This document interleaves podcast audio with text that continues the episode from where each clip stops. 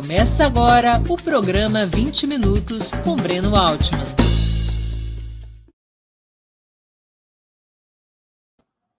Bom dia. Hoje é 21 de abril de 2022. Estamos dando início a mais uma edição do programa 20 Minutos Internacional. Nossa entrevistada será Joana Salem. Ela é professora e historiadora com graduação pela Universidade de São Paulo, a USP, e mestrado em desenvolvimento econômico pela Universidade Estadual de Campinas, a Unicamp. Faz doutorado em História Econômica, também na USP, pesquisando a reforma agrária no Chile, da Unidade Popular e a contra-reforma de Augusto Pinochet. É autora do livro História Agrária da Revolução Cubana, Dilemas do Socialismo na Periferia, publicado pela editora Alameda em 2016 e co-organizadora dos livros coletivos Cuba no século XXI, Dilemas da Revolução, da editora Elefante, e La Via Chilena al Socialismo 50 anos depois, História e Memória, editado em espanhol pela Claxo em 2020. Antes de começarmos, quero pedir um pouquinho de paciência para o nosso imprescindível recado comercial. Opera Mundi é sustentada principalmente pelo apoio de seus eleitores, de seus leitores e espectadores, ou seja, é sustentada por vocês. Por isso que a sua contribuição financeira é decisiva para a nossa manutenção e desenvolvimento. Não há outra receita contra as fake news que não seja o jornalismo de qualidade. Há cinco formas possíveis de contribuição. A primeira delas, você pode se tornar assinante solidário de Opera Mundi em nosso site, com uma colaboração mensal permanente. Basta acessar o endereço operamundi.com.br barra apoio. Vou repetir, operamundi.com.br barra apoio. Segunda forma de contribuição, você pode se tornar membro pagante de nosso canal no YouTube. Basta clicar na opção Seja Membro em nosso canal nessa plataforma está diante dos seus olhos. Clique em Seja Membro e escolha um valor no nosso cardápio de opções. Terceira forma de contribuição. Durante a transmissão de nossos vídeos, você poderá contribuir com o Super Chat ou Super Sticker. Normalmente, apenas as perguntas, as perguntas acompanhadas pelo Super Chat ou feitas por membros pagantes de nosso canal no YouTube são lidas e respondidas durante o programa ao vivo. Quarta forma de contribuição: se você estiver assistindo o programa depois de sua transmissão, nossos programas gravados, poderá contribuir com a ferramenta Valeu, valeu demais, estipulando um valor da sua vontade e possibilidade. Quinta forma de contribuição: a qualquer momento você poderá fazer um Pix para a conta de Opera Mundi nossa chave nessa modalidade, nossa chave no Pix é apoie.operamundi.com.br. Eu vou repetir. Nossa chave no Pix é apoie.operamundi.com.br. A nossa razão social é última instância editorial limitada. Além dessas cinco formas de contribuição, lembre-se sempre de dar like, clicar no sininho e compartilhar nossos programas com seus amigos e nos seus grupos. São ações que aumentam nossa audiência e engajamento, ampliando também nossa receita publicitária, tanto no site quanto no YouTube. Bom dia, Joana. Muito obrigado por aceitar nosso convite. Uma honra ter novamente sua presença no 20 Minutos. Bom dia, Breno. Eu que agradeço o convite. É um prazer. Joana, o presidente Gabriel Boric é o chefe do primeiro governo de esquerda no Chile desde 1973. Ele representa a retomada do caminho interrompido pelo golpe contra o então presidente Salvador Allende? Uh, a, a, conjuntura dos anos 70 e a conjuntura contemporânea são conjunturas muito diferentes tanto da economia mundial quanto da lógica das disputas políticas que existem na América Latina, né? Sempre bom lembrar que nos anos 70 a, a revolução estava na ordem do dia, né? A revolução cubana estava no seu auge de criatividade, de pulsação. Havia uma série de movimentos revolucionários na América Latina que estavam agindo em diferentes países e uh, o socialismo era um tema concreto na agenda política das esquerdas, né? O anticapitalismo não era uma abstração, era um programa com medidas bastante concretas. E hoje a situação política, é, de modo geral, é muito diferente. Né? O socialismo não está na ordem do dia das agendas políticas da esquerda na América Latina, muito embora existam setores que mencionem o socialismo no seu horizonte. A gente sabe que a Revolução Cubana ficou isolada no cenário latino-americano. Então, o que existe muito mais na América Latina hoje, acho que o Boric faz parte disso, são esquerdas que são antineoliberais e não necessariamente que colocam a, o tema da sociedade socialista e de um programa revolucionário é, no seu horizonte imediato. Né? É, é, basta perceber que o Boric não utiliza a palavra socialismo nos seus discursos. Ele não fala em construir um Chile socialista. Ele fala em construir um Chile com direitos sociais, um Chile com dignidade popular. Essa palavra dignidade, né, que fez, foi tão importante no estalido social em 2019. Então, existe uma diferença importante de programa e de projeto entre o que era o Allende e o que era o Boric. Agora, existem uma série de conexões simbólicas, né? Não à toa o Boric vai fazer uma saudação especial à estátua do Allende na frente do Palácio de la Moneda, na posse da presidência no dia 11 de março, e vai utilizar o discurso do Salvador Allende na Rádio Magalhães, que foi a última, o último discurso do Allende antes de morrer dentro do palácio bombardeado, dizendo que mais temprano que tarde, né, mais cedo ou mais tarde, se abrirão as grandes alamedas por onde passe o homem livre e para construir uma sociedade melhor. Então ele usa esse discurso no seu discurso de posse e faz conexões simbólicas. Mas eu acredito que o projeto real do Boric é muito mais social-democrata do que socialista. Essa é a minha leitura. Você salientou a diferença entre Boric e Allende. Mas qual é a diferença, então, se o projeto de Boric é social-democrata, entre o Boric e a concertação? A concertação foi a coalizão entre o Partido Socialista, o Partido pela Democracia e a Democracia Cristã, a coalizão que governou o Chile eh, nesses 32 anos, de, desde o fim do governo Pinochet em 89, esses 33 anos, a concertação governou por 24 anos.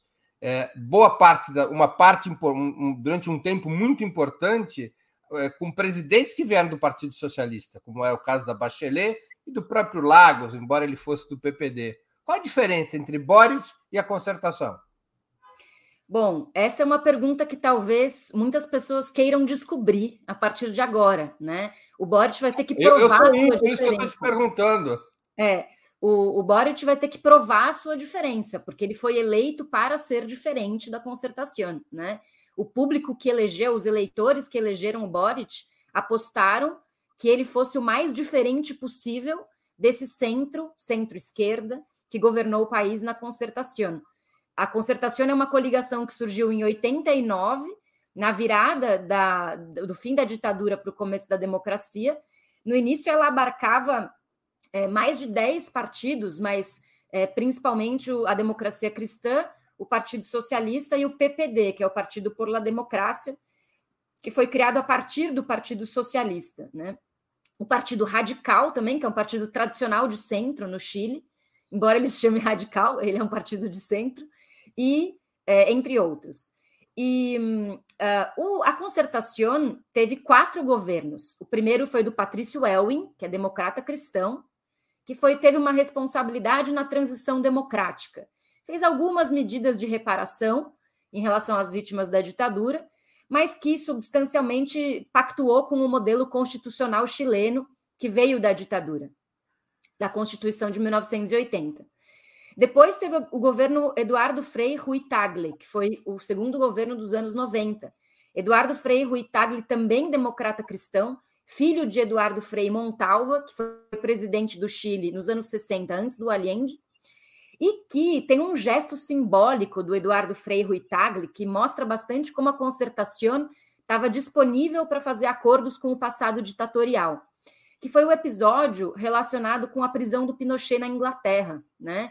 O Pinochet fazia alguns tratamentos médicos na Inglaterra, viajava para lá todos os anos, e aí num determinado ano, em 98, o juiz espanhol Baltasar Garçon emitiu uma, um pedido de deportação do Pinochet da, da Inglaterra para a Espanha, porque ele havia condenado o Pinochet pela violação de direitos humanos contra cidadãos espanhóis durante a ditadura no Chile.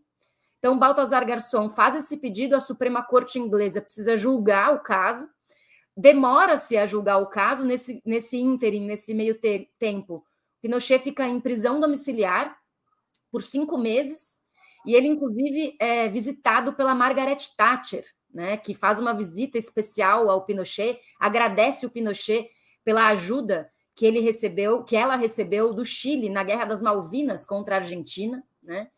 E um, no final das contas, a Corte Suprema Inglesa vai aprovar a extradição do Pinochet para a Espanha. Só que depois acontece um acordão entre o primeiro-ministro britânico e o Eduardo Frei Ruitagli para resgatar o Pinochet por motivos médicos e trazer ele de volta. Então, toda essa história é só para contar que o Eduardo Frei Ruitagli, muito embora o pai dele tenha sido assassinado pela ditadura, resgatou o Pinochet de uma potencial cadeia. O pai, o pai, o pai do Frei foi não foi assassinado pela ditadura. O pai ah, da Ele, o, é, o pai do Frei, o pai do Frei. O Eduardo Frei Montalva, ele morreu em 1981 por conta de uma questão que depois teve um processo de exumação ah, e é, se chegou à conclusão, é, meio recente até, poucos anos atrás, se chegou à conclusão de que ele tinha recebido algum tipo de envenenamento. Eu não sabia. O Eduardo Frei, é, é, embora tenha apoiado o golpe de 73, né, o Eduardo Frei pai, ele depois se tornou uma oposição forte à, à ditadura, né? E nos anos 80, quando estava em vias de democratização, as lutas democráticas aumentando, ele foi uma vítima da ditadura nesse sistema de mortes é, não é, meio ocultas, né, por envenenamento, que acontece no hospital, são difíceis de descobrir. Como se supõe que tenha havido com João Goulart, com Juscelino Kubitschek. Exatamente, e com o próprio Neruda também. Né? Uhum.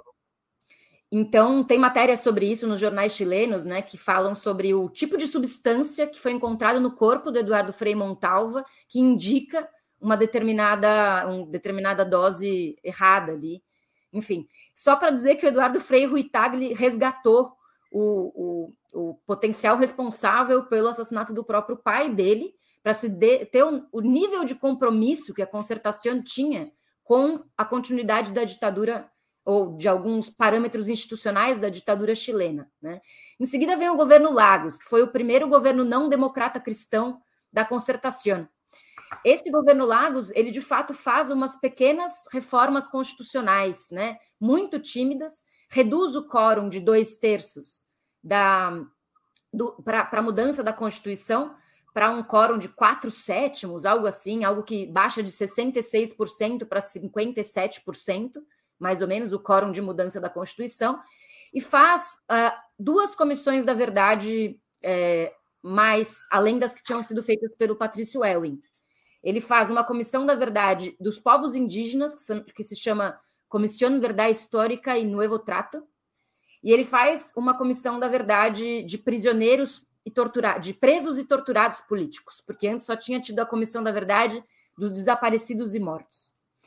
Então, o, o Lagos dá alguns sinais um pouquinho mudancistas, mas muito tímidos. E daí a Bachelet que é, seria talvez a ala mais à esquerda da concertação, supostamente, mas que também administra o modelo, né?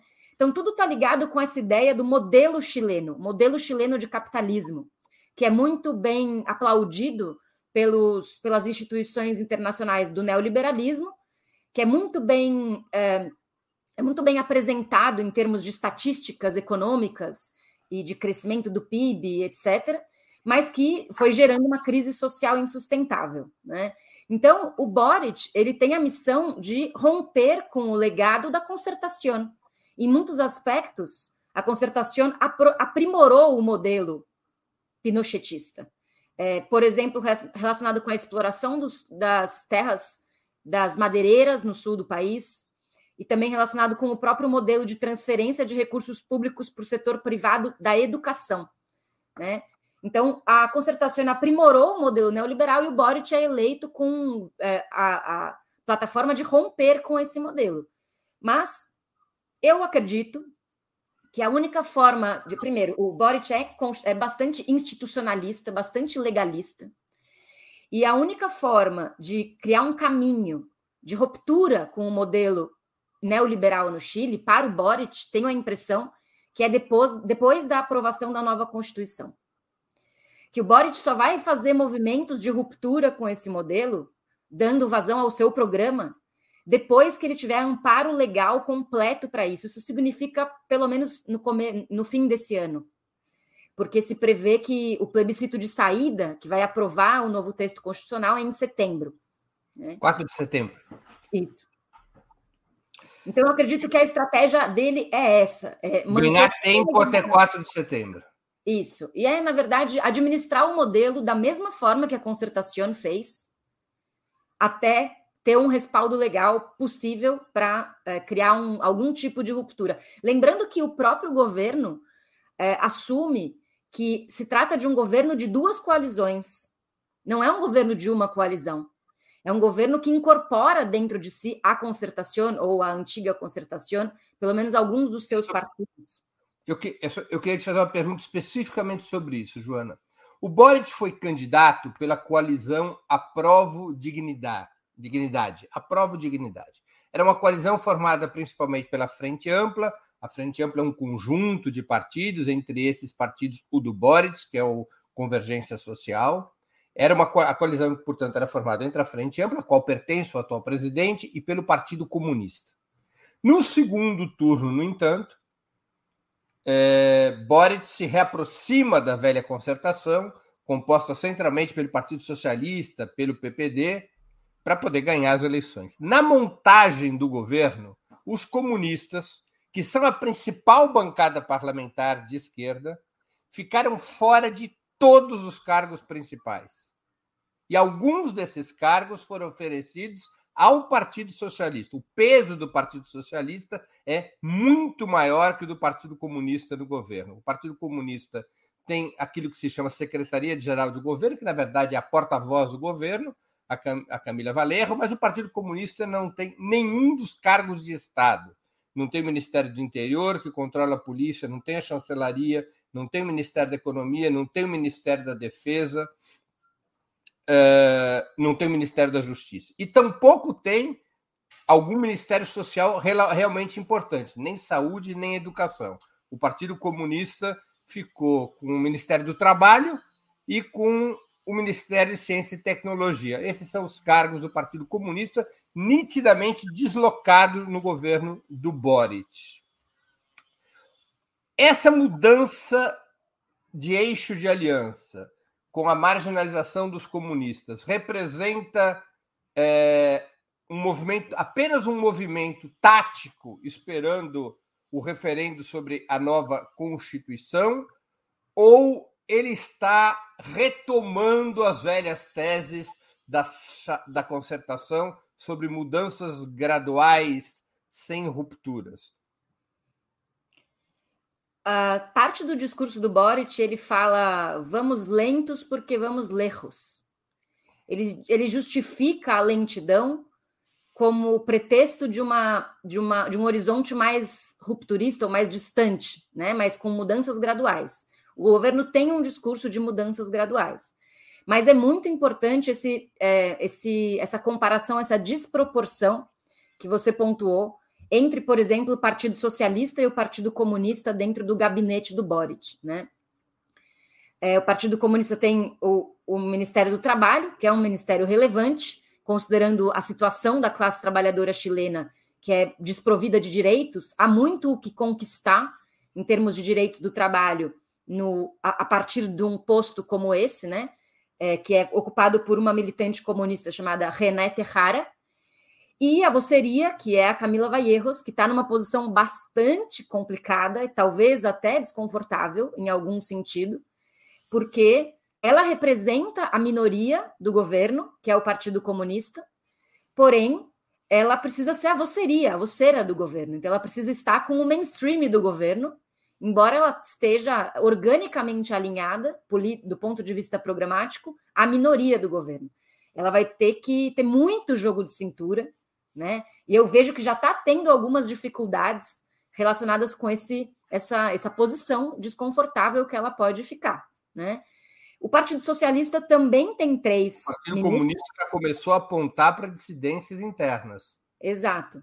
E também existem algumas, é, algumas fissuras, nem sempre muito visíveis, dentro do Partido Comunista, né? É, sobre como se relacionar com o governo. É, sobre o Partido Comunista especificamente, é bom lembrar que o Partido Comunista participou do governo Bachelet II. O Partido Comunista compôs a coligação do governo Bachelet II, que deixou de se chamar Concertación e passou a se chamar Nueva Maioria, com o ingresso do Partido Comunista.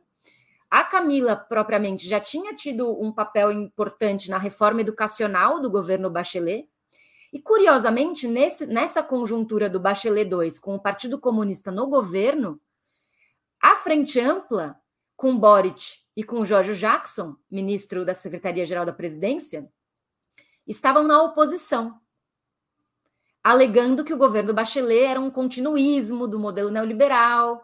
Então tem uma certa inversão de posições, porque aparentemente o Partido Comunista estava mais disposto a fazer alianças naquele momento, e depois do estalido social, o Partido Comunista se consolida numa posição no espectro mais à esquerda e a Frente Ampla se localiza numa posição mais ao centro-esquerda, né? E, de fato, é um governo de duas co coalizões, é, explicitamente de duas coalizões. Significa que existe o Apruebo Dignidad, da Frente Ampla com o Partido Comunista, e a coligação Novo Pacto Social, que foi a do Partido Socialista com a Democracia Cristã, Partido Radical, PPD e outros. Né? A Democracia Cristã não está no governo, né? A democracia cristã não está no governo, inclusive se enfraqueceu muitíssimo. Teve um desempenho eleitoral medíocre, né? É, foi a pior, o pior desempenho eleitoral da democracia cristã desde a reabertura democrática, né? É, não tem ministério, mas também tem uma força parlamentar é, irrisória, né? E o que é posição chave? O que é posição chave é o ministro da Fazenda, por exemplo, que é o Mário Marcel, que é um ex-partido socialista, mas ele só é ex-Partido Socialista porque ele foi um pouco mais à direita, talvez, do que o Partido Socialista. Ele claro. foi, é, ele esteve em quase todos os governos democráticos, ele ocupou algum cargo econômico é, dito técnico, né? É, por exemplo, ele foi presidente do Banco Central do governo Pinheira. Ele é como se fosse um Henrique Meirelles, né? Do, do Boric. Ele é o cara do mercado, é o cara que vai acalmar que vai ser o, o, o, o, o fio terra do mercado, que vai acalmar os mercados financeiros e a grande burguesia chilena e estrangeira que tem negócios no Chile, no sentido de conter as mudanças econômicas, né, de administrar o modelo. E aí sim tem um impasse pesado, porque existem várias fronteiras em que o programa do Boric só é realizável rompendo com o modelo chileno.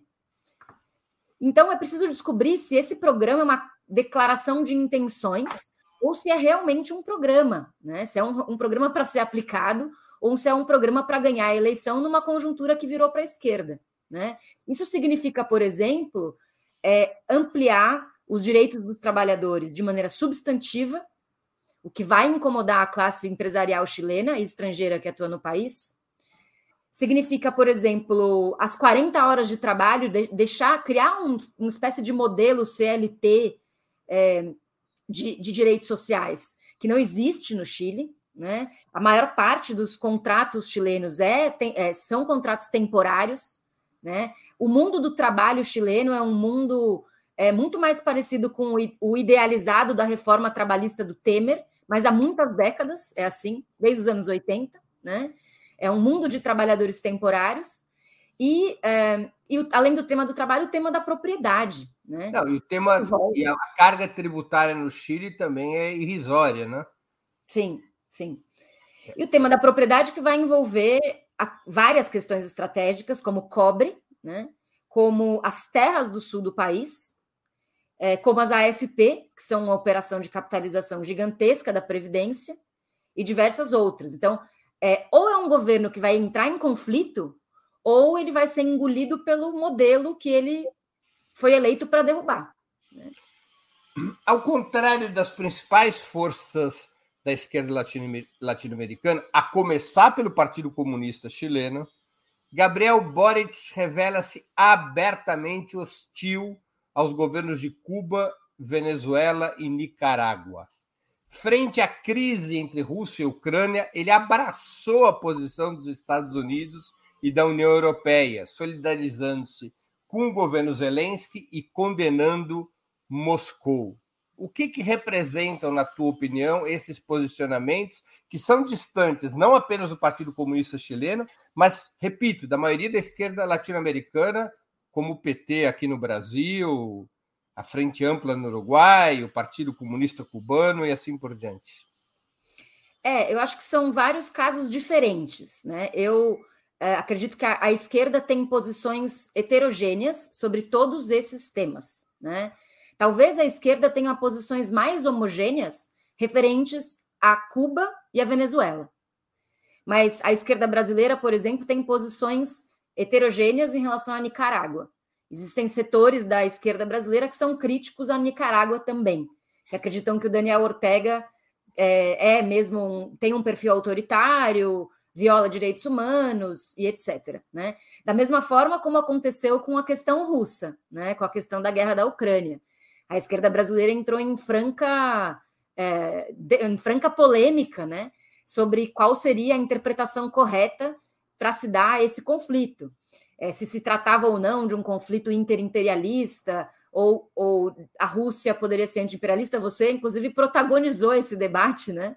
É, e trouxe pessoas que divergem de você para trabalhar para refletir junto, né?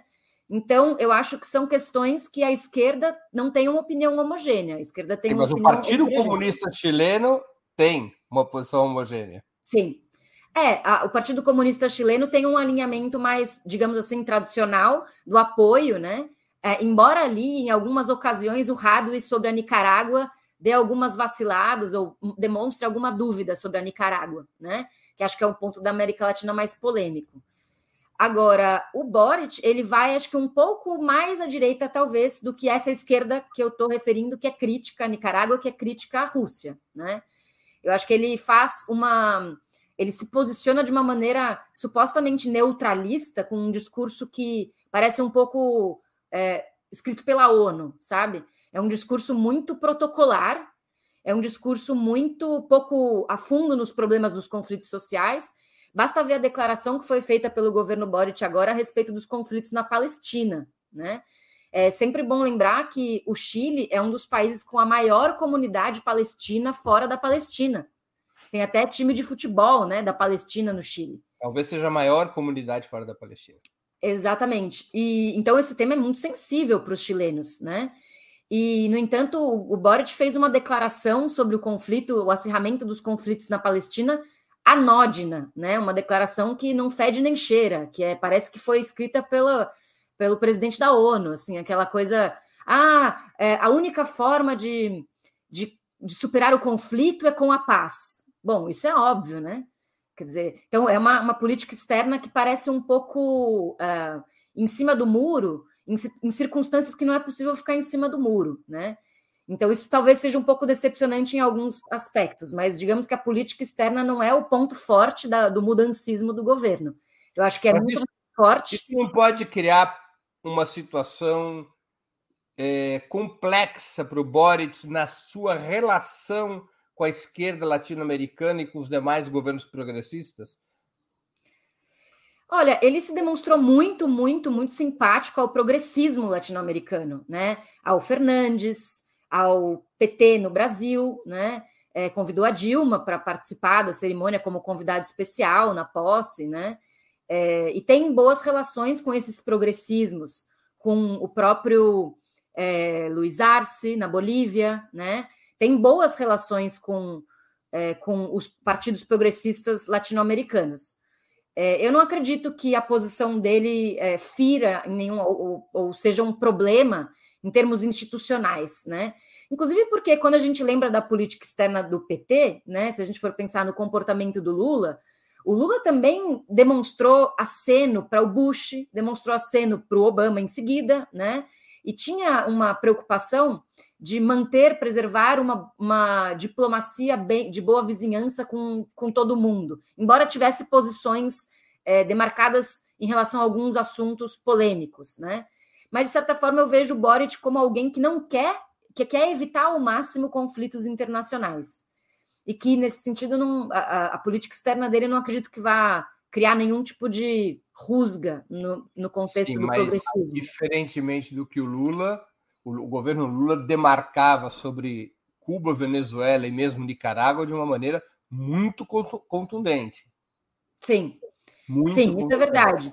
Isso é verdade.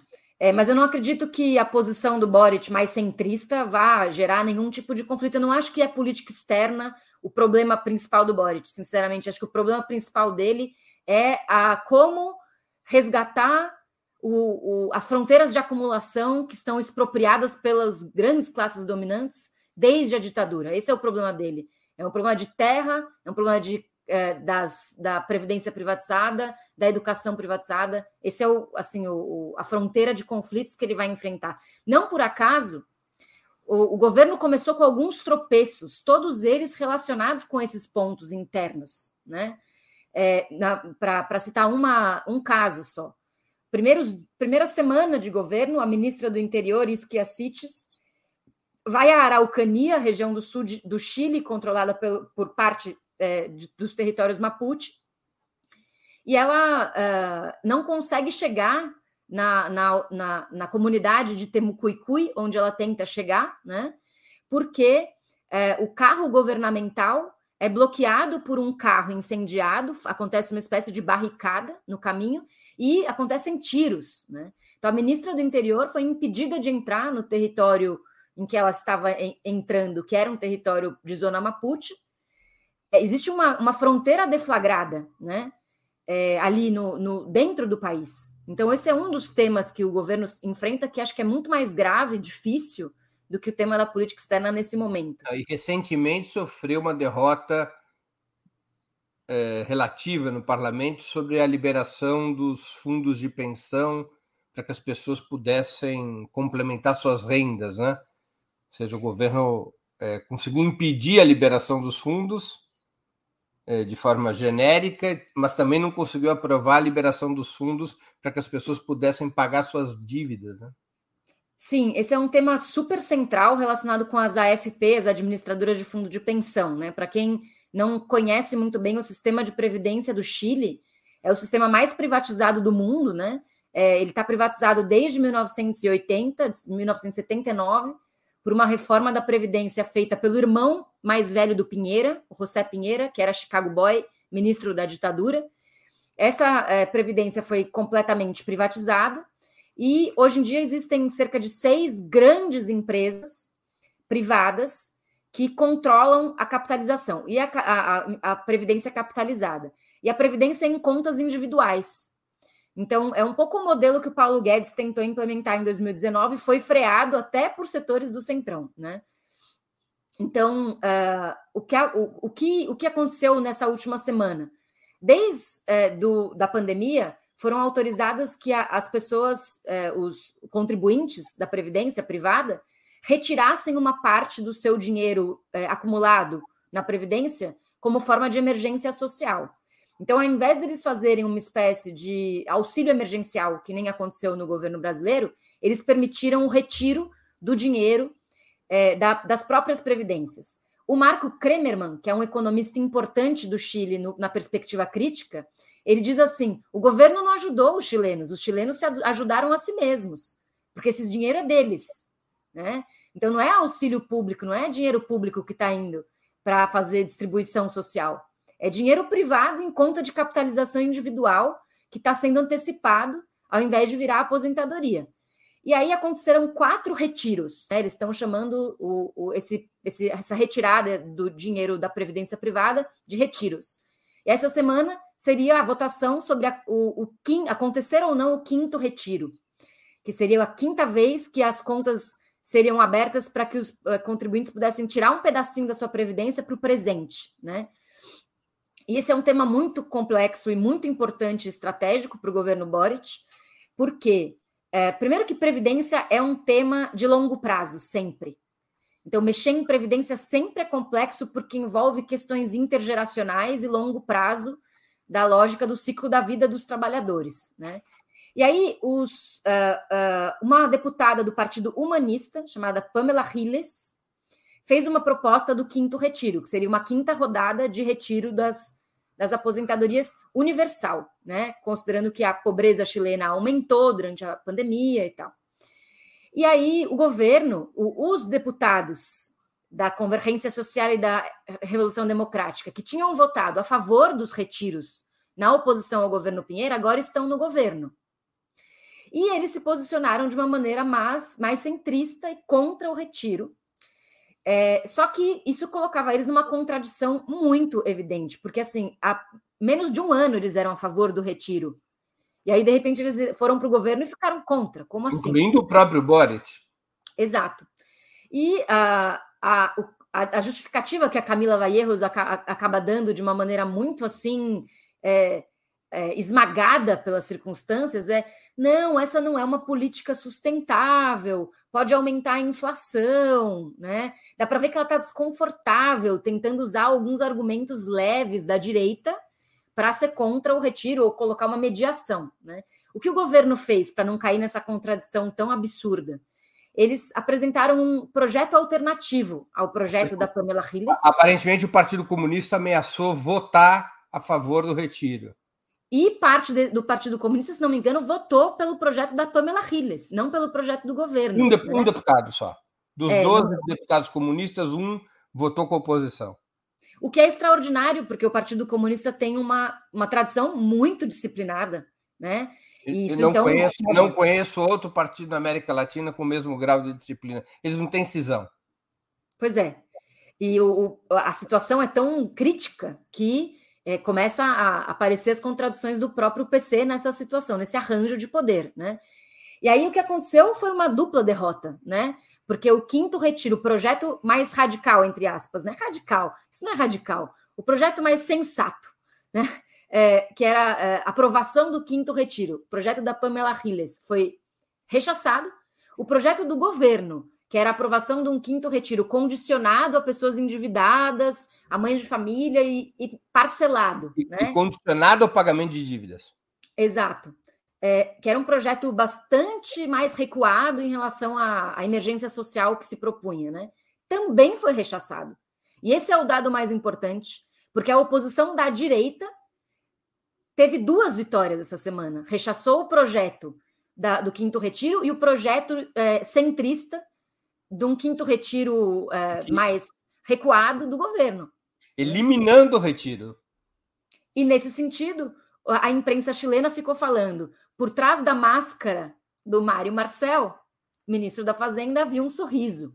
Sim. O governo perdeu, mas o ministro da Fazenda provavelmente gostou, porque ele se manifestou fortemente contra os retiros já desde o ano passado. Não, e a máscara deu, agora. Ele deu uma. Perdão é a máscara da, é a máscara da Covid, né? Mas também é a máscara metafórica que ele tem que usar para estar tá participando desse governo. E ele deu uma entrevista depois da votação no parlamento, dizendo: não, isso aqui não é problema, o que nos importa é o longo prazo. Não houve uma derrota do governo, isso aqui está bom. Ele Exato. explicitamente, ele não chegou a celebrar a situação, mas disse: não, tá ok. Agora, por que isso é importante? Porque foi a primeira votação mais polêmica que o governo é, atua na Câmara e perde, né? Uma derrota do Jorge Jackson, que cumpre um papel de relações institucionais, de articulação das bancadas, né?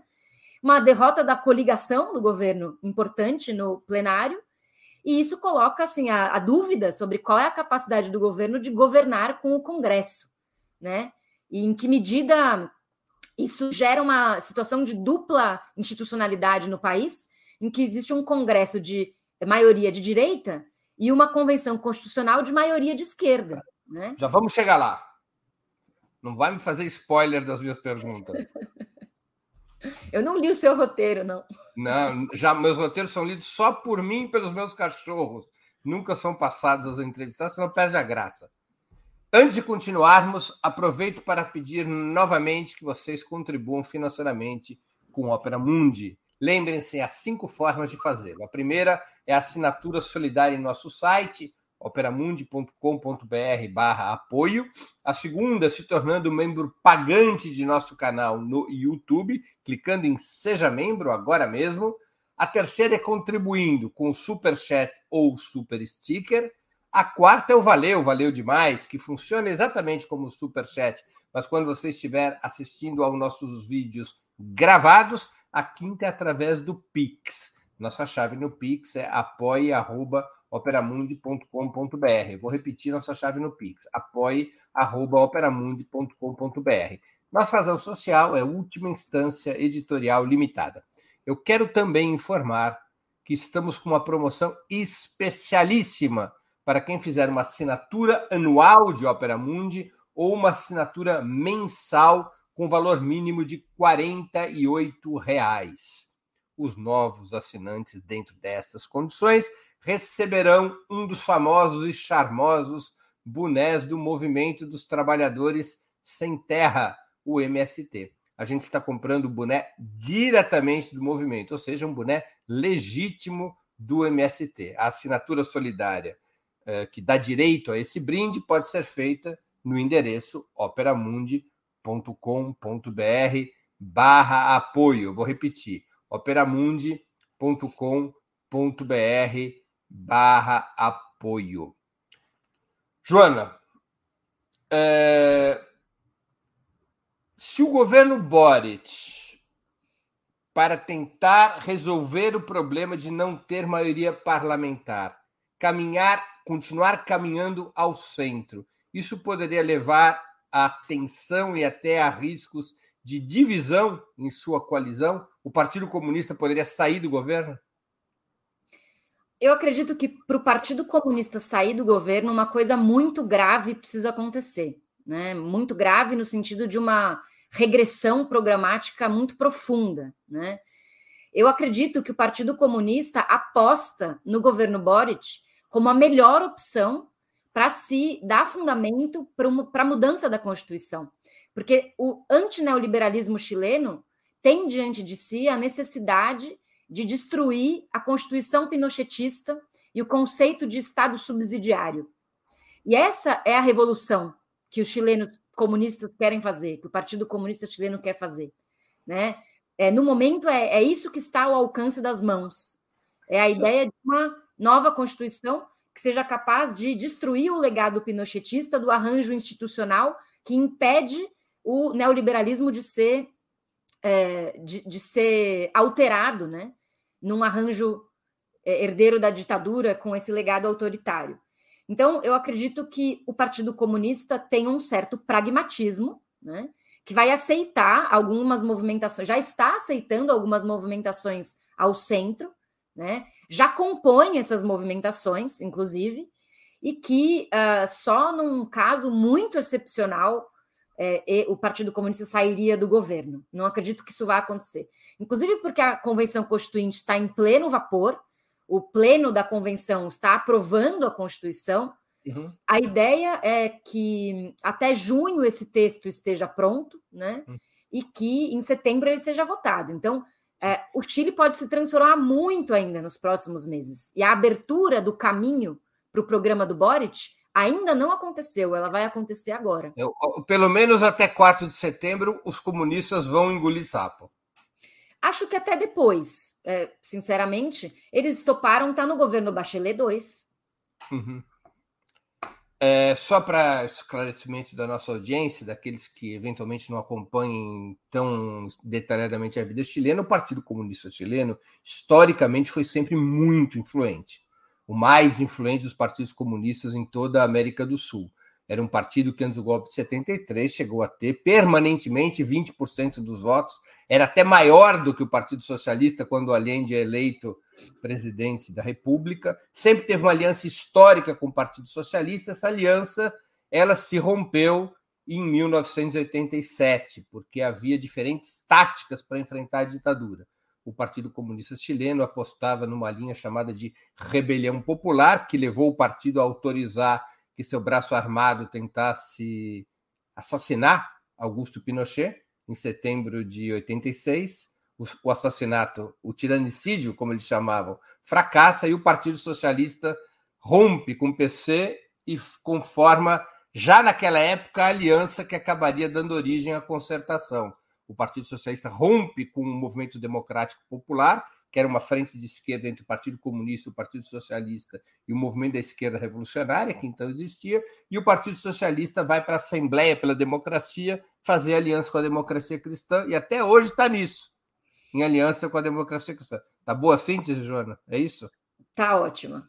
E é um partido o Partido Comunista é um partido que, enfim, tem muita base, capacidade de mobilização social, e é um partido, ao contrário do que acontece em alguns países, é um partido comunista, né? Não é um partido moderado, é um partido que, embora tenha participado do governo Bachelet, é um partido que tem uma tradição de esquerda muito enraizada, inclusive é, foi um dos raros partidos comunistas que participam da luta armada nos anos do século passado, né, nos anos 70 e 80 do século é, passado. Até Joana. aproveito para passar uma referência bibliográfica sobre o partido como a história do Partido Comunista Chileno, que são os artigos e livros do Rolando Álvares, que é um historiador da Universidade de Santiago do Chile, é o SAT. É, ele é um especialista na história do Partido Comunista Chileno. Quem quiser aprofundar, dá para encontrar artigos dele aí contando a história. Bem interessante. Além de ter sido o, o partido de um dos maiores poetas da história, Pablo Neruda, né? O Chile tem dois prêmios Nobel de literatura pela poesia, o do Neruda e daquela poetisa Gabriela Mistral. Gabriela Mistral, exatamente. Joana, a nova Constituição chilena, agora vamos à pergunta do roteiro. A nova Constituição chilena, que está sendo elaborada pela Convenção Constitucional, que tem maioria progressista, parlamento, maioria conservadora, Convenção Constitucional, maioria progressista. Essa nova Constituição, como você disse, ela deve estar aprovada até o dia 5 de julho e irá para o referendo é, aprovatório, pelo que eles estão chamando de referendo de saída, no dia 4 de setembro. Pesquisas recentes mostram que 46% dos eleitores estariam insatisfeitos com as regras que estão sendo deliberadas. 46% dos eleitores. Este referendo de 4 de setembro é a mãe de todas as batalhas do governo Boric? Sem dúvida. É a batalha, né? Sem, sem um referendo aprovado, é quase como se o Boric perdesse a eleição retroativamente. Se, ele, se, o, se, o, se a Constituição de, em setembro for rechaçada, é quase como se o, a população tivesse falado, ah, a gente se confundiu, a gente queria ter votado no José Antônio Cast. Erramos. Né? Porque, de certa forma, é, quando acontece. É, primeiro, o que foi o segundo turno que elegeu o Boric? Foi um segundo turno em que teve a, maior, a, a votação histórica, maior votação da história das eleições chilenas desde o voto facultativo. E foi um segundo turno em que muitas pessoas votaram é, contra o Cast e não necessariamente a favor do Boric. Né?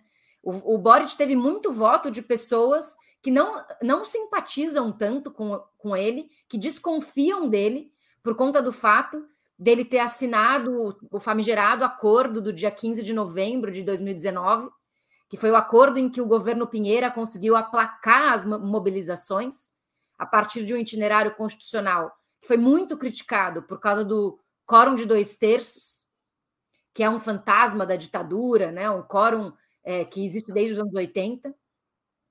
E é, então existe uma desconfiança em relação ao Boric, e ele conseguiu contornar essa desconfiança no segundo turno eleitoral com uma certa ajuda do próprio Cast. Cast, que, ao contrário do Bolsonaro, embora ele seja chamado de Bolsonaro chileno, ao contrário do Bolsonaro, no segundo turno, Cast moderou o seu discurso não radicalizou. E moderou o seu discurso também, é, enfim, com, com gestos, né? Tentando se descolar do que seria uma versão bolsonarista mais grotesca, assim, né? tentando se distanciar dessa extrema direita absurda da barbárie, né? Se colocando como uma pessoa civilizada, como uma pessoa que sabe fazer o debate é, em, de maneira bem educada, né? Um fascista bem educado, digamos assim. E aí é, essa é, essa questão da pesquisa dos 40%, eu acredito que é preciso ver o método dessa pesquisa, Breno. Eu sou um pouco desconfiada sobre essa, esse número aí. Primeiro, porque a, a maioria da população não sabe o texto que está sendo aprovado, porque ele está em movimento. Como é que você tem uma opinião firmada sobre um texto que ainda não existe? Certo? Ele está em processo de aprovação. Ó, Existe já. Algum... A pesquisa é do Instituto CEDEM, é um dos principais institutos de pesquisa do Chile. Essa opinião foi coletada com base nas decisões principais já uh, estabelecidas pela Convenção Constitucional, que inclui o direito ao aborto, que é muito uhum. utilizado pelas forças conservadoras, lá como cá, para tentar despertar Sim. o sentimento reacionário. Então, eles pegaram as principais decisões já tomadas e a pergunta foi: você está satisfeito com essas decisões da Convenção Constitucional? E 45% que... disseram não. Acho que tem a ver com o aborto, como você mencionou, é, uma insegurança em relação a isso, né? Um, uma contradição, uma dificuldade ou um conservadorismo popular em relação a isso. E tem também a ver com uma cortina de fumaça que a imprensa da direita jogou sobre a ideia de plurinacionalidade. Porque a plurinacionalidade, que é uma bandeira estratégica da nova Constituição chilena, é um tema central para a história do novo constitucionalismo latino-americano dos últimos anos, né? E, e, coloca o Chile pela primeira vez diante de uma certa admissão das fissuras internas da sua própria nacionalidade. Chile é um país muito centralizado, muito mais centralizado que a Bolívia, né? Em termos de é, território, de poder central ser a, a mão, mão dura da condução política. A chilenidade constituída também com base numa chilenidade conservadora da ditadura, é, tem na unidade nacional um tema caro, né? E as direitas da imprensa têm mobilizado essa questão da unidade nacional e feito uma certa é, cortina de fumaça, dizendo assim: ninguém sabe direito o que é um Estado plurinacional. Quer dizer que os chilenos não vão mais poder entrar na Araucania? Quer dizer que os chilenos não vão poder circular livremente pelo território do seu próprio país, como aconteceu com a ministra Cites, que foi impedida de entrar no território que ela mesma governa, né? Então, existe uma série de distorções sobre a plurinacionalidade que estão sendo jogadas pela direita, e a esquerda eu vejo que tem uma certa dificuldade de resposta, né? É, o, o, melhor quadro do governo que eu vi respondendo essa pergunta de uma maneira à altura para a imprensa chilena foi o Gonçalo Winter, que é um é, importante quadro da convergência social, né? É, fora isso, eu tenho a impressão que às vezes existe uma certa escassez de quadros para fazer um debate que responda a essa questão de uma maneira contundente, né? E aí, para quem tem curiosidade, o site da Convenção Constitucional é aberto é, e existe um site institucional oficial. E o primeiro link, o primeiro janela que dá para clicar nesse site é justamente os, as normas aprovadas pelo Pleno. E eles vão atualizando esse documento. Então, a comunicação da convenção convenção está se dando de uma maneira muito prática, né? Existe aí um PDF com é, lá umas cem, cento e tantas normas que já foram aprovadas. 105 normas. Quantas? 105 era a última vez que eu vi. É, é bastante, é, bastante coisa já aprovada. E especificamente sobre a convenção sobre a plurinacionalidade, o que diz o artigo aprovado? Diz o seguinte: abro aspas. O Chile é um Estado plurinacional e intercultural que reconhece a coexistência de diversas nações e povos nos marcos da unidade do Estado. São povos e nações indígenas pré-existentes os Mapuche, os Aymara, os Rapanui, e daí tem uma lista de povos indígenas e outros que podem ser reconhecidos pela lei. Aí um outro artigo diz: os povos e nações indígenas pré-existentes e seus membros, em virtude de sua livre determinação, têm direito ao pleno exercício de seus direitos coletivos e individuais, em especial o direito à autonomia, ao autogoverno, à sua própria cultura, à identidade, à cosmovisão, ao patrimônio, à língua e ao reconhecimento das suas terras e territórios. Esse é o ponto-chave. Enquanto a plurinacionalidade for uma retórica de direitos que não se concretiza em terra, ela vai continuar sendo é, vaga e imaterial. Né? O, o, dilema da plurinacionalidade é o dilema do território. Então, acho que isso é um, é um ponto também que é, fere de uma maneira direta os interesses das classes dominantes chilenas. Porque as classes dominantes chilenas elas têm um, muitos importantes negócios nas madeireiras florestais do sul do país, que foram beneficiadas pela Corporação Nacional de Florestas na ditadura de Pinochet, que é, foram é, beneficiadas pela contra-reforma agrária, receberam da ditadura uma porção enorme de terras, né? E é, entre elas são duas famílias chilenas muito ricas, a família Mate e a família Angeline, que são donas da Companhia de Papel e Cartones e da é, Arauco, que é uma empresa das maiores do mundo de papel e celulose. Então a gente está falando disso e também de um novo negócio de turismo que foi se instaurando, tipo um ecoturismo que tem no sul do Chile, que são hotéis de luxo que aqui existem em terras que antigamente eram Mapuche ou eram indígenas. Então são dois tipos de negócio que vão ter que ser enfrentados para a recuperação das terras usurpadas, como dizem os indígenas. E esse governo tem dado mostras de muita conciliação em relação a isso, né? De muita leveza em relação ao tema. Porque esse tema só pode ser tratado de maneira dura. Só pode ser tratado por expropriação. E daí é, entra um, uma questão da Constituinte, que é qual é a questão do direito à propriedade na Constituinte. Já foi aprovado o direito à propriedade, ok, né? Isso aí acho que é até um consenso, direito à propriedade privada. Não tem ninguém que vai dizer que é contra o direito à propriedade privada de uma maneira absoluta, né? Mesmo o marxista mais arraigado, se fizer isso, está lendo errado Marx. Mesmo a Constituição da Coreia do Norte prevê certo direito à propriedade. Exato. E, é, no entanto, tem escrito ali, se você coloca na busca, tem uma incidência da palavra expropriação. Está escrito lá que, é, deixa eu achar o trecho aqui exato, sobre a propriedade, diz: é, nenhuma pessoa pode ser privada de sua propriedade a não ser em virtude de uma lei que autorize a expropriação por causa da utilidade pública ou do interesse geral declarado pelo legislador. Ou seja, a expropriação existe como figura permitida na nova Constituição, né? que é o direito social à propriedade, digamos. É, na, no período pré-golpe de 73, e não foi por iniciativa da esquerda, foi por uma iniciativa de comum acordo nos anos 40, nos anos 30, havia uma lei no Chile que permitia o Estado deduzir das indenizações que pagava quando expropriava alguma empresa, ele podia deduzir o excesso de lucro que uma empresa teve na sua existência. Né?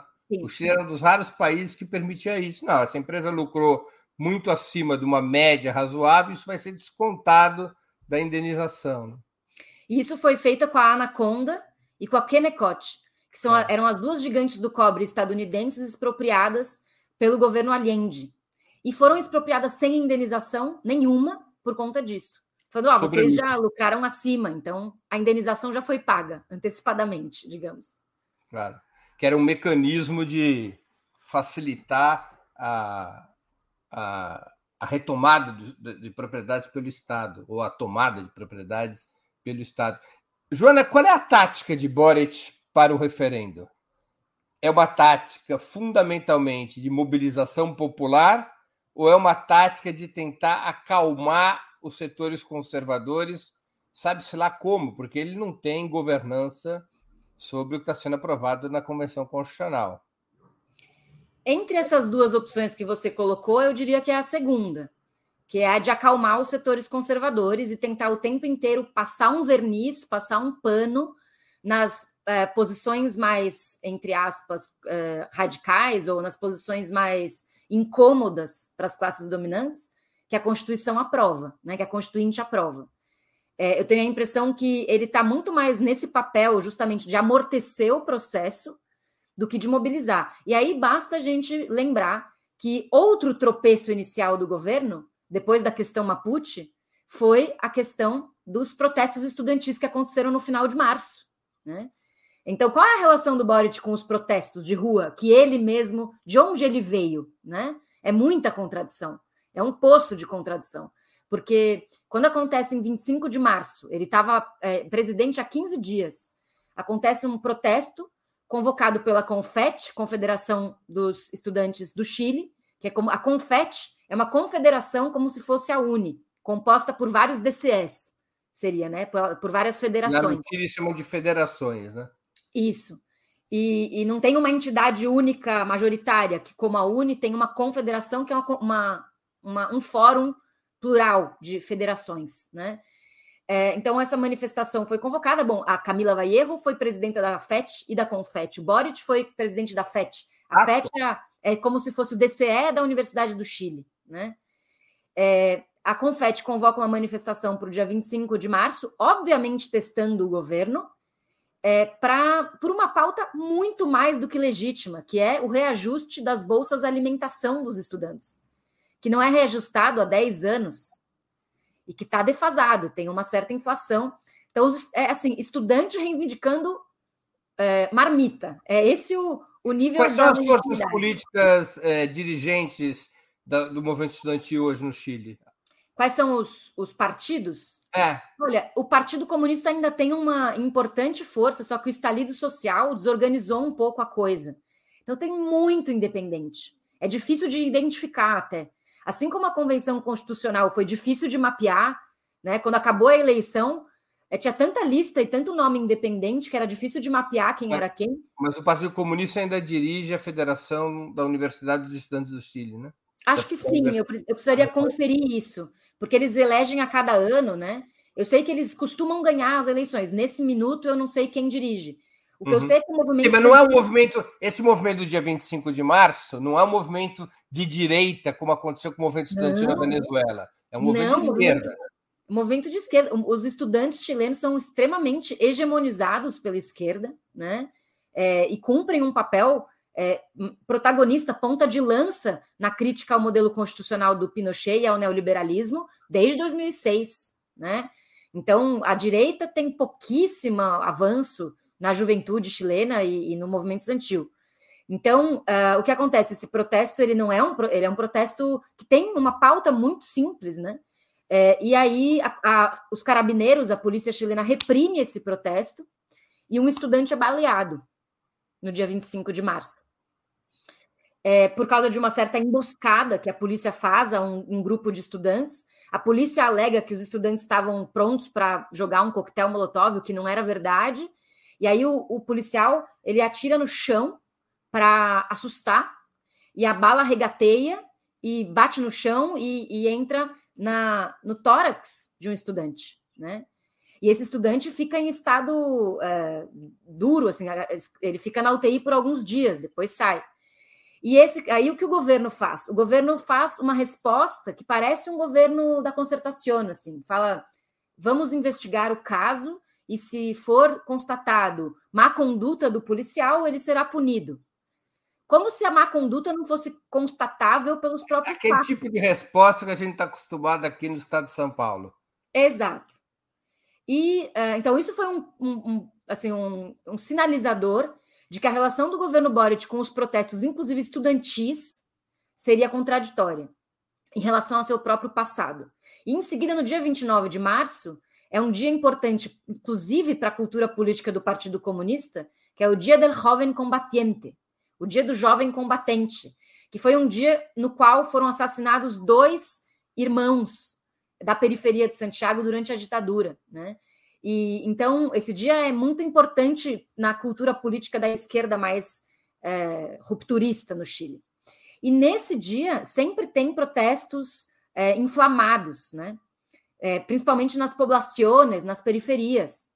E nesse dia, a Isquia Sitias, de novo, ministra do Interior, é, que tem feito algumas declarações um pouco desastradas nos últimos tempos, ela vai dizer que o governo apoia os carabineiros, é, que vai dar todo o respaldo aos carabineiros no seu trabalho de proteger os chilenos de qualquer desordem.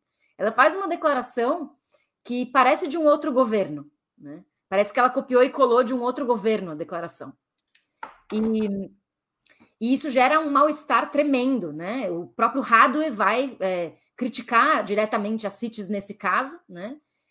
E embora o, embora o governo tenha essa posição, essa retórica do diálogo, né, do anticonflito, um certo pacifismo programático, né? De tipo, não, nós queremos que a, a paz prevaleça, que não haja conflitos de rua, né? É, que, que na Araucania a paz seja possível, que todos é, é, que todos encontrem os seus interesses, né? O governo tem uma retórica de conciliação do inconciliável. Em algum momento isso vai ter que é, se decidir, né?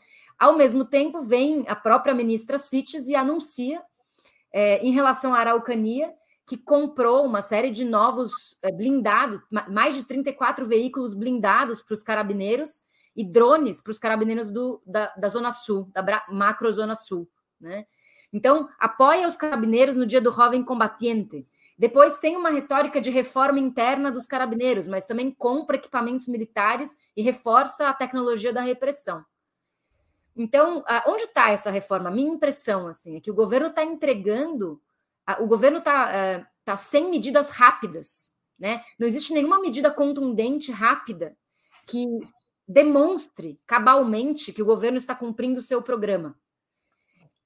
Existe uma série de declarações, tipo, precisamos fazer uma reforma das polícias. Bom, mas qual é a reforma? Apresente a reforma das polícias, né? Não, estamos elaborando porque é complexa. É como se uma série de pessoas muito uh, cruas chegassem numa máquina enorme, que é o Estado chileno, e tivessem ainda aprendendo a manejar, assim, onde é que eu, qual é o botão que eu tenho que apertar para fazer tal procedimento básico, assim, né? Então eu vejo um pouco assim, ainda tem um período de adaptação, que acho que tem uma margem de, de tolerância, né? Bom, eles estão entendendo o que é o Estado chileno, tudo bem. Mas tem também uma falta de contundência em, em qual é o caminho programático para onde esse governo vai. Joana, o que acontece se ele perde o referendo constitucional e volta a vigir no Chile a Constituição de 1980, que é a Constituição do Pinochet? Olha, eu não consigo nem pensar nessa possibilidade, Breno, de tão catastrófica que seria, assim. Eu acho que é muito improvável, porque eu acho que o próprio povo chileno é, já apostou nesse processo de uma maneira ampla e coletiva e profunda. Por exemplo, desde o plebiscito de outubro de 2020, quando mais de 80% da população votou pela abertura do itinerário constitucional. Depois, quando a, a população vota majoritariamente na convenção, nos, nos convencionais, nos deputados constituintes, a população vota majoritariamente no, na, na, na transformação, né? vota na, no, nos candidatos antipinochetistas, e depois, quando elegem o Boric, né, que foi um, um certo plebiscito de entrada, um segundo plebiscito de entrada à eleição do Boric. Né? Eu acho que a direita tem muito trabalho para reverter esse processo. A direita vai chamar o não na Constituição. Isso Provavelmente sim. Eu acho que a, a, única coisa que resta à direita é isso. Porque a direita está muito. a democracia cristã? Oi? A democracia cristã vai se juntar a um bloco do não? Não creio, não creio. Eu acho que a democracia cristã vai votar pelo sim. É a minha impressão, pelo que eu tenho escutado das declarações dos políticos da democracia cristã. Mas os dois grandes partidos da direita, a União Democrática Independente e Renovação Nacional, e também o partido do CAS, chama Partido República, né? Republicano, é. Partido Republicano, esses vão chamar o voto no não. Sim. O bloco do golpe de 73, com exceção da democracia cristã, vai chamar o voto no não. Exatamente. E a democracia cristã, ela está muito enfraquecida. A, a candidata a presidente deles foi muito mal nas eleições, né? Ficou em quarto lugar, perdeu para aquele protofascista do Partido de la Gente, é quinto lugar, exatamente. Perdeu para candidatos improváveis, tipo uh, o, o, Partido de la Gente e o candidato que estava fora do Chile, né? É, então, que era meio um charlatão. Então, a, a democracia cristã está sendo pressionada por essa lógica de, da necessidade de um novo pacto social. Né? E na prática também, Breno, eu acho que é importante a gente não ter tanta ingenuidade com relação ao que significa uma nova Constituição no Chile, porque assim. É, mudar uma Constituição, não quero diminuir, né? O processo foi, de certa forma, revolucionário. Mudar a Constituição do Pinochet, re, é, revogar, derrotar essa Constituição, é um processo com características revolucionárias no sentido de. É uma mudança muito profunda na lógica do funcionamento da sociedade chilena. Mas o resultado vai ser uma Constituição social-democrata. Como implementa-se uma Constituição social-democrata? Com luta de classes. Ou ela vai ou ela não vai, depende da correlação de forças. Então, também tem um texto constitucional muito bonito, como é o nosso, a gente pode dizer, né? Tem vários aspectos da Convenção Constitucional que avançam muito no Chile em relação à nossa de 88, principalmente relacionada à plurinacionalidade direitos da natureza, que são agendas novas que não existiam nos anos 80. Mas também tem muitos, muitos eixos de direitos sociais que a gente tem. Nosso artigo 5 e 6 ali garantem tudo isso, né? É, a previdência, a saúde, a moradia, a educação, né?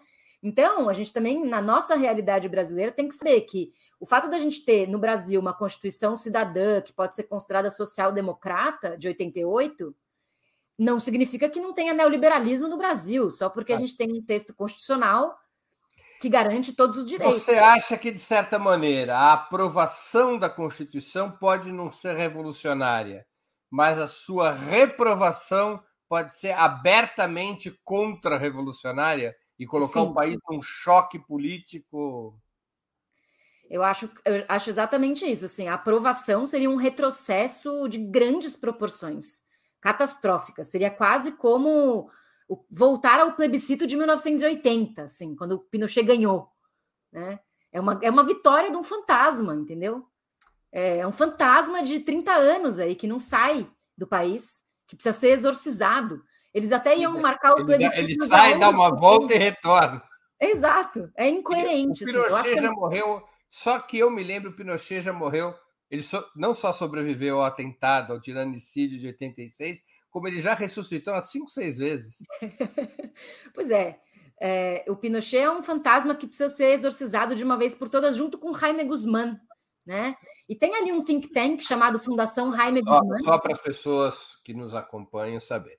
Jaime Guzmán foi um senador da UD, da União Democrática Independente, em 1980. Ele era o, o ideólogo jurídico do pinochetismo, é ele quem escreve a Constituição de 1980, que foi plebiscito, um plebiscito com muitas denúncias de fraude, mas pelo qual essa Constituição eh, de 1980 foi é, aprovada, a Constituição pinochetista. Se for reprovada a Constituição que está sendo é, escrita pela Convenção Constitucional atual, se retornaria à Convenção de 1980. Jaime Guzmán era um elemento neofascista que foi é, assassinado em 1991 por um pelo principal grupo armado chileno, já muito dividido na época, que era a Frente Patriótica Manuel Rodrigues.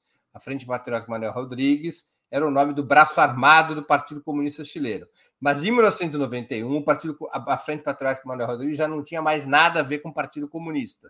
O Partido Comunista é desmontado a Frente Patriótica em 1987. Quem não concordou com o desmonte criou uma outra organização chamada Frente Patriótica Manuel Rodrigues Autônoma.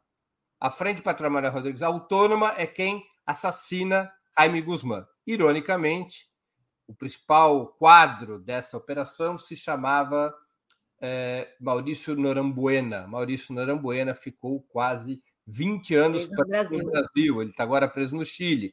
É. Por que, que ele ficou quase 20 anos preso no Brasil? Porque ele participa do sequestro do Washington Liveto em 2002, que foi uma operação conjunta do, de grupos que tinham origem no MIR chileno, grupos que tinham origem no Exército de Libertação Nacional da Colômbia e o Monoram Buena, que foi já conhecido, na, é um, uma figura muito popular no Chile, um cara muito conhecido, chamado Comandante Ramiro, é, que foi dirigente da Frente Patriótica Manuel Rodrigues. Noram Buena participou do atentado ao Pinochet, Noram Buena participa da execução, é o chefe da execução de Jaime Guzmán, Norambuena participa do sequestro do Washington Oliveto, ele é preso no Brasil e é extraditado ao Chile, onde ele se encontra preso. E uma das polêmicas internas da coalizão de esquerda foi o que fazer com Norambuena. O Daniel Radoi propunha anistiar o Norambuena. E o Boris disse que o Norambuena cumprirá a pena até o último dia, que apenas a justiça poderia resolver o seu caso, que o governo dele nada faria a esse respeito. Foi uma polêmica duríssima entre Radoi e, e Boric a esse respeito. Maurício Norambuena, ele também protagonizou a mais espetacular fuga de uma prisão da América Latina, que foi em 1997. Ele fugiu da prisão de segurança máxima de Santiago de helicóptero. Ele e mais dois outros de helicóptero e atirando. Foi uma cena de filme. Aliás, acho que está sendo feito um filme. Eu prefiro a fuga do Pepe Mujica em 1971 no Uruguai. É, é uma fuga mais. é uma fuga mais. É, é, é uma, é, é, uma fuga em termos de massas, né? Porque foram 120. É. é. E virou um shopping center em Montevideo. Onde era a prisão. Aquele presídio. Virou um shopping center. Você visita o shopping center e ainda tem a estrutura da prisão. Meu Deus. Enfim, só para. Mas o, o, o Jaime Guzmán é importante porque ele foi o arquiteto do pinochetismo sem Pinochet, né? É, então ele criou a, a, armadura institucional que permitiu que essa Constituição sobrevivesse por tanto tempo, incluindo o quórum de dois terços, o sistema binomial, que é a lógica eleitoral que vigorou no país até o governo Bachelet II, que impedia a criação de maiorias suficientes para se alcançar os dois terços para se mudar a Constituição. Tinha, assim, a, a, a uma, uma espécie de armadilha institucional ou uma espécie de é, bloqueio, né? uma impossibilidade de se criar qualquer experimento político análogo ao que tinha sido o experimento do Allende. Né? Um experimento que utilizasse a própria institucionalidade e a própria legalidade para se avançar em processos de expropriação. Então, a, a, importância do Jaime Guzmán é essa. Ele foi o cara que permitiu que o pinochetismo continuasse em vigor em termos político-institucionais. Né? É, ele, era, ele era um gênio, né? Ele era uma pessoa, um gênio do mal, assim. Ele era muito inteligente. Ele foi capaz de fazer esse arranjo funcionar por muito tempo, né? Claro. Então, a, o exorcismo é contra Pinochet é, e também é, contra Jaime Guzmán. É. Tem essa, as, existem os guzmanistas da atualidade. Né? A direita chilena é, tem uma relação muito importante com a memória, é, com a, com, a, reivindicação de lideranças da direita histórica. Né? E, então, existe a Fundação Jaime Guzmán, existem uma série de fundações relacionadas com esses líderes da ditadura que vão se articulando junto à UD e à Renovação Nacional os partidos de direita que vão querer boicotar o plebiscito de saída, é, rechaçando. Mas eu acho que é muito improvável que esse rechaço seja vitorioso. Joana Salem, estamos chegando ao fim da nossa conversa e eu queria te fazer duas perguntas que eu sempre faço aos nossos convidados e convidadas antes das despedidas, que eu já tomei muito do seu tempo. Primeira pergunta: qual livro você gostaria de sugerir aos nossos espectadores? Segunda pergunta: qual filme ou série poderia indicar a quem nos acompanha? Bom, eu é, acabei escolhendo um, um, livro muito relacionado à nossa conversa, para aproveitar o tema. Estou até com ele aqui, já peguei da minha estante, que é esse livro aqui, ó. Chile, Chile em Chamas, em chamas. A, revolta, revolta antineoliberal. De quem é, um é livro quem editou, do que, que se trata? É um livro coletivo que a maior parte dos autores é chilena. É, originalmente é um livro editado na Argentina pela editora Tinta Limón, que é uma ótima editora argentina, e foi traduzido ao português pela editora Elefante no Brasil. Então é um livro que tem vozes das ruas do estalido social, tem estudantes, tem é, movimentos feministas, tem é, trabalhadores de sindicatos que fazem o debate do, do mundo do trabalho, tem é, é pessoas da, do mundo da saúde, tem representantes do Nomassa FP, o, o movimento dos aposentados contra a capitalização individual. Tem advogados especialistas em processos constituintes que também participaram do estalido. É, é muito múltipla, né? A, a, revolta social chilena de 2019 para cá foi muito Mas é um livro, um livro fundamental, portanto, para quem quiser entender o que foi o estalido social, aquelas mobilizações de 2019, é isso? Exato, mas não só, também entender as forças que atuam no processo constituinte. Tá. Porque são essas pessoas que estão ali na convenção, muitas delas independentes, né? a maioria independente, fazendo a nova Constituição. Né? Tem muitos indígenas que escrevem nesse livro e por aí vai. É, e eu, bom, é, eu tive a honra de prefaciar a edição brasileira desse livro. Então, o prefácio é um, um pequeno texto que eu escrevi chamado a normalidade era o problema. Porque essa foi uma das pichações que aconteceram na época do estalido social, que era no, não voltaremos à normalidade, porque a normalidade era o problema. Né? Então, eu prefaciei com esse título explicando um pouco do que se trata o livro. Ele está disponível no site da editora Elefante. Eu vou até compartilhar aqui com a Laila, se ela quiser divulgar depois no, no chat do YouTube, o link para esse livro da editora Elefante. Perfeito.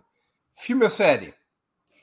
Eu também, eu entrei no, no modo Chile, agora ninguém me tira, Breno. Isso aí. Então, eu tenho duas séries para indicar. Pouco, daqui a pouco você vai nos cantar alguma música do Victor Hara. Eu toco Violeta Parra no violão, hein? Hã? Toco Violeta Parra no violão. Você toca é... Violeta Parra no violão? Não, mas, mas não ao vivo, assim, aí não é o caso, só entre quatro paredes. É, a série é são duas séries. A primeira é uma série chamada Ecos del Desierto, ou Ecos do Deserto, que é uma série que conta a história de uma importante militante chilena, que é a. Nossa, me fugiu o nome dela agora, já vou contar a história dela, daqui a pouco me vem o nome dela. É uma deputada comunista chilena da velha guarda, né? É, e ela é, foi uma vítima da ditadura. O marido dela foi é, morto pelas campanhas, pela, pelos voos da morte, pela, pelas Gladys caravanas Marim? da morte. Oi? A história não, da Gladys Marim? Não? É, ela está viva, ela é deputada atualmente. Daqui a Ai, pouco eu lembro, que me deu um branco.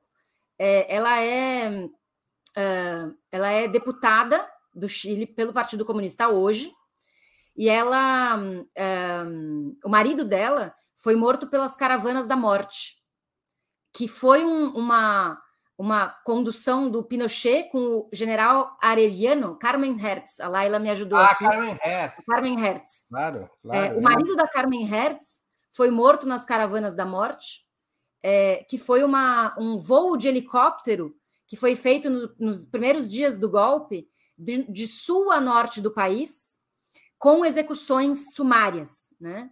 É, de algumas lideranças é, que foram executadas imediatamente. Então é a história do marido da Carmen Hertz sendo morto lá em Antofagasta. Ele, mora, ele trabalhava como jornalista do sindicato dos mineiros da mina de Chuquicamata, que é uma das maiores da, do Chile. E a Carmen Hertz ela era advogada, é advogada, e ela se torna então a principal lutadora para descobrir o que aconteceu com o marido dela, e ela se torna uma importante advogada da Vicaria da Solidariedade né, ao claro. longo da ditadura. É, é, tem que plataforma essa série? YouTube. Tem, é uma minissérie de quatro episódios. YouTube. No YouTube. Tá e bem. a segunda série se chama Los Archivos del Cardenal, Os Arquivos do Cardeal. É uma série que conta a história da Vicaria da Solidariedade, justamente. A Vicaria foi o principal organismo de resistência à ditadura chilena na época da ditadura, porque era ligada à igreja a igreja chilena tem uma trajetória progressista, né? É, parte da igreja chilena, pelo menos, ou do, do, cristianismo chileno, tem uma forte trajetória progressista. E um, essa série tem duas temporadas. Ela está disponível na, no site da TVN, que é a televisão nacional chilena, né? E ela conta a história. Tem uma história de amor ali no meio é, entre algumas, entre um casal jovem mas ela conta substancialmente a história das divergências de como resistir à ditadura e de qual foi o papel da vicaria na construção do maior arquivo sobre a repressão criado, é, que, que deu fundamento para os estudos históricos que hoje existem sobre a repressão da ditadura Pinochet. Então, essa a gente encontra no site da TVN, da Televisão TVN. Nacional Chilena. Tá. Isso. Tem uma cena emblemática que é os militares invadindo a vicaria da solidariedade e o cardeal se colocando diante dos militares, falando: nos meus arquivos vocês não mexem, né? Eu vou, eu vou denunciar para o Papa, uma coisa assim. E os generais virando de costas indo embora, né? Então, é, essa, essa, eu que sou historiadora, para mim essa história é emocionante, que é a história da preservação de documentos que permitem que a gente conheça o que aconteceu. Claro. Bom, Muito e aí bem. tem um último filme que acho que pode entrar como Sim. brinde, que é o A Cordilheira dos Sonhos, do Patrício Guzmán, é. que é um, o terceiro filme da trilogia recente do Patrício Guzmán, ele que gosta de trilogias, né? O primeiro é a Nostalgia da Luz, que fala sobre é, o deserto do Atacama. Cada um deles tem a ver com um tema político e um tema geológico. Né? Então, uhum. o primeiro é a, o deserto do Atacama e a busca de presos políticos, desaparecidos políticos no norte. O segundo se chama O Botão de Pérola, que é sobre é, os voos da morte e a Araucania, essa região úmida do, do sul do país, né? país que tem a região mais seca e mais úmida do mundo, é o Chile. É uma, uma, uma espécie de eh, aberração geológica, né? É um país com muita diversidade de ecossistemas. E esse é o terceiro filme, que é a Cordilheira dos Sonhos, que é sobre a cordilheira e as repressão, a repressão da ditadura em Santiago. E a lógica que a repressão adquiriu na, no, na capital do país. Né? É, é, é um o filme, é, é, é, um documentário ou um filme de ficção? Documentário, é um documentário. Patrício Guzmán fez um dos mais célebres e premiados documentários do mundo, que é A Batalha do Chile, né? sobre a queda do Salvador Allende. Exato. Perfeito. Acabaram as indicações? Sim, acabaram. Joana, eu queria agradecer muito pelo teu tempo e por essa conversa tão interessante e informativa. A próxima vez que nós te entrevistarmos, que eu te entrevistar, você já vai estar com Filho ou filha no colo? Filha. Com filha no colo. Sim. Vai ser uma entrevista, vai ser uma entrevista com a primeira filha da Sobre Joana. Maternidade vai ser. Já em maternidade. Então, eu queria te agradecer, desejar boa maternidade nessa reta final e muito obrigado Obrigada. por ter aceito o nosso convite. Obrigada, Breno. Um abraço, sempre muito prazer falar com você. Tchau, Também, tchau. Tchau, tchau, Joana. Também agradeço aos que assistiram esse programa em especial aqueles que puderam fazer contribuições financeiras ao nosso site e ao canal de Ópera Mundi no YouTube. Sem vocês, nosso trabalho não seria possível e não faria sentido. Um grande abraço a todos e a todas. Para assistir novamente esse programa e a outras edições dos programas 20 Minutos, se inscreva no canal do Ópera Mundi no YouTube. Curta e compartilhe nossos vídeos. Deixe seus comentários. O jornalismo de Ópera Mundi é mantido com o seu apoio. Faça uma assinatura solidária em www.operamundi.com.br. Com um pequeno valor mensal, você nos ajuda no desenvolvimento de um jornalismo independente e de qualidade. Obrigado pela audiência e até a próxima.